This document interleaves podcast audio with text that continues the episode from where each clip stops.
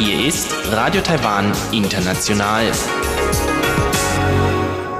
Zum 30-minütigen deutschsprachigen Programm von Radio Taiwan International begrüßt sie Eva Trindl und folgendes haben wir heute am Freitag, dem 31. Mai 2019 im Programm.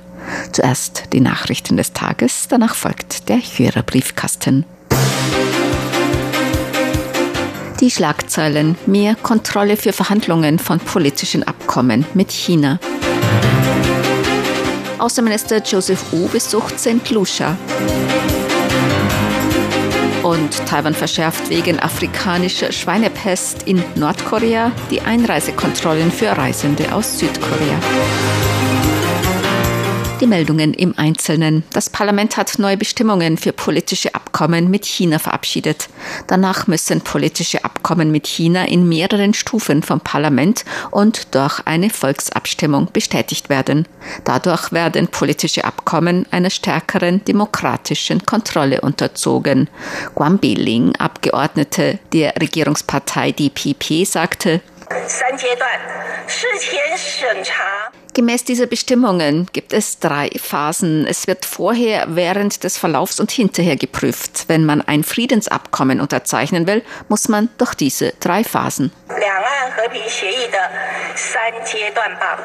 Gemäß der Änderung des Gesetzes für Beziehungen zwischen den Bevölkerungen des Gebiets Taiwans und des Gebietes des Festlandes muss das Kabinett dem Parlament 90 Tage vor Verhandlungsbeginn über ein politisches Abkommen einen Plan und eine Einschätzung über mögliche konstitutionelle und wichtige politische Auswirkungen vorlegen. Der Plan muss mit einer Dreiviertelmehrheit vom Parlament angenommen werden, wobei mindestens 75 Prozent aller Parlamentsabgeordneten anwesend sein müssen. Die Verhandlungen müssen nach den vorgelegten Plänen durchgeführt werden. Falls das Parlament urteilt, dass die Gespräche den Richtlinien dieser Vorlage nicht folgen, kann das Parlament mit einer einfachen Mehrheit den Abbruch der Verhandlungen fordern. Nachdem ein Abkommen ausgehandelt worden ist, muss dem Parlament das vollständige Abkommen vorgelegt werden. Es muss vom Parlament wieder mit einer Dreiviertelmehrheit bestätigt werden. Danach wird eine Volksabstimmung darüber abgehalten. Bei der Volksabstimmung muss das Abkommen mit mehr als 50 Prozent der Stimmberechtigten bestätigt werden, bevor es in Kraft treten kann. Außenminister Joseph Wu ist in St. Lucia eingetroffen. Dies ist seine dritte und letzte Station auf diesem Karibikbesuch. Der Außenminister hatte vorher bereits St. Kitts und Nevis und St. Vincent und die Grenadinen besucht. Diese drei Länder unterhalten offizielle diplomatische Beziehungen zu Taiwan. Wu wurde von St. Lucias Außenministerin Sarah Flood Boberon am Flughafen empfangen. Er ist außerdem mit dem Premierminister von St. Lucia, Alan Chesterney, zusammengetroffen. Außenminister Wu schrieb auf Twitter, die Beziehungen zwischen Taiwan und St. Lucia seien solide. Es bestehe Potenzial für weitere Kooperationen zum gegenseitigen Nutzen. Er werde mit Premierminister Chastani über alle Möglichkeiten sprechen. Wu hat in St. Lucia außerdem an der Grundsteinlegung für ein Straßenprojekt teilgenommen. Außenminister Joseph Wu ist vorher in St. Kitts und Nevis mit Timothy Harris, dem Premierminister von St. Kitts und Nevis und dem Generalgouverneur Tapley Seaton zusammengetroffen. In St. Vincent und den Grenadinen hat U Gespräche mit Premierminister Ralph Gonsalves geführt. Er hat dort auch der Unterzeichnung eines Übereinkommens für die Spende von Polizeifahrzeugen an St. Vincent und die Grenadinen beigewohnt. Gemäß dem Außenministerium hat sich Außenminister U auch vor Ort über den Verlauf von bilateralen Kooperationsprojekten in den drei Ländern informiert. Wiederholtes Fahren unter Alkoholeinfluss kann in Zukunft mit lebenslanger Freiheitsstrafe bestraft werden. Das Parlament hat heute in dritter Lesung eine entsprechende Änderung des Strafgesetzes verabschiedet. Gemäß den neuen Bestimmungen können Fahrer zu einer lebenslänglichen Freiheitsstrafe verurteilt werden, wenn sie innerhalb von fünf Jahren nach einer Verurteilung wegen betrunkenem Fahrens erneut unter Alkoholeinfluss einen Unfall mit Todesfolge verursachen. Falls wegen Fahrens unter Alkoholeinfluss vorbestrafte Fahrer erneut unter Alkoholeinfluss fahren und einen Unfall mit Schwerverletzten verursachen, wird die Strafe auf bis zu zehn Jahre Freiheitsentzug angehoben. Das Innenministerium hat neue Richtlinien für wichtige Infrastrukturprojekte und öffentliche Bauprojekte erstellt. Das Gesetz zur Landes- und Bodenplanung sieht eine Überprüfung alle zehn Jahre auf Landesebene und eine Überprüfung alle fünf Jahre auf Regionalebene der Landesbodenplanung vor. Gemäß den neuen Richtlinien können wichtige Projekte zeitgemäßer geprüft werden. Der Leiter der Planungsabteilung der Baubehörde Lim Bing-shin sagte, dies schließe das Transportwesen auf der Schiene und Straße mit ein oder Energie- und Wasserversorgung. Wichtige Landesinfrastruktur oder notwendige grundlegende lokale Infrastrukturprojekte können somit flexibler durchgeführt werden. Es muss sich dabei jedoch um notwendige Projekte für das Allgemeinwohl handeln.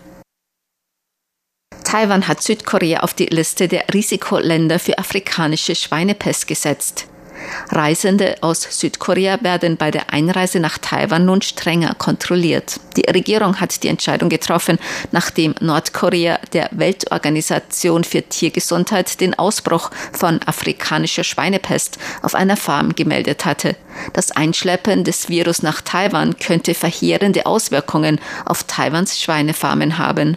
Taiwan hat bereits strenge Vorkehrungsmaßnahmen gegen das Einführen von Schweinen und Fleischprodukten getroffen. Reisende aus von afrikanischer Schweinepest betroffenen Ländern werden bei der Einreise strenger kontrolliert. So wird bereits das Handgepäck von Reisenden aus China, Hongkong, Macau und einigen südostasiatischen Ländern bei der Einreise nach Taiwan untersucht. Ab heute gelten diese Maßnahmen auch für Reisende aus Südkorea. Das Agrarministerium von Südkorea hat bereits die Kontrolle von Farmen im Grenzgebiet zu Nordkorea verstärkt.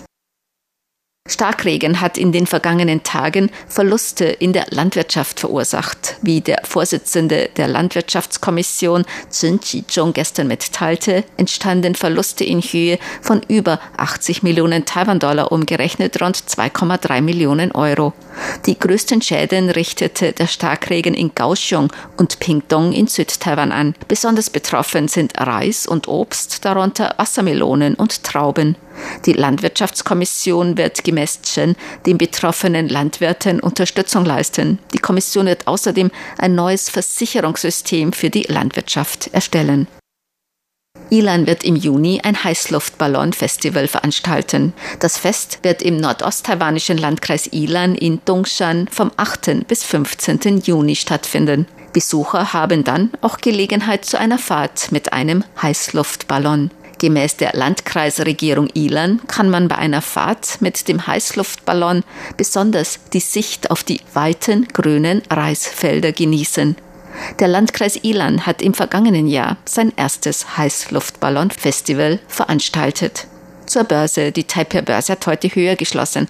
Der Aktienindex TAIX stieg um 115,50 Punkte oder 1,11 Prozent auf 10.498,49 Punkte. Der Umsatz erreichte 123,79 Milliarden Taiwan-Dollar, umgerechnet 3,52 Milliarden Euro oder 3,92 Milliarden US-Dollar. Das Wetter. Heute war es in ganz Taiwan teils sonnig, teils bewölkt, nachmittags wieder Regenschau und Gewitter bei Temperaturen bis 33 Grad Celsius. Die Vorhersage für das Wochenende. Überwiegend bewölkt mit Regenschauern und Gewittern bei Temperaturen zwischen 24 und 31 Grad Celsius.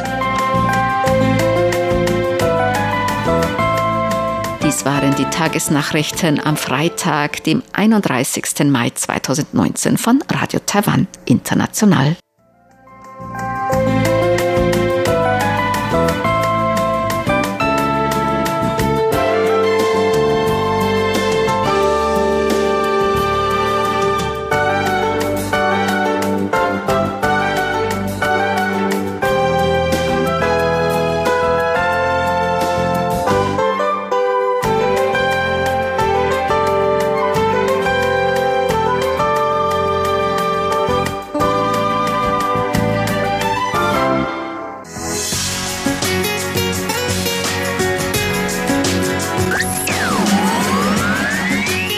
Radio Taiwan, international aus Taipeh.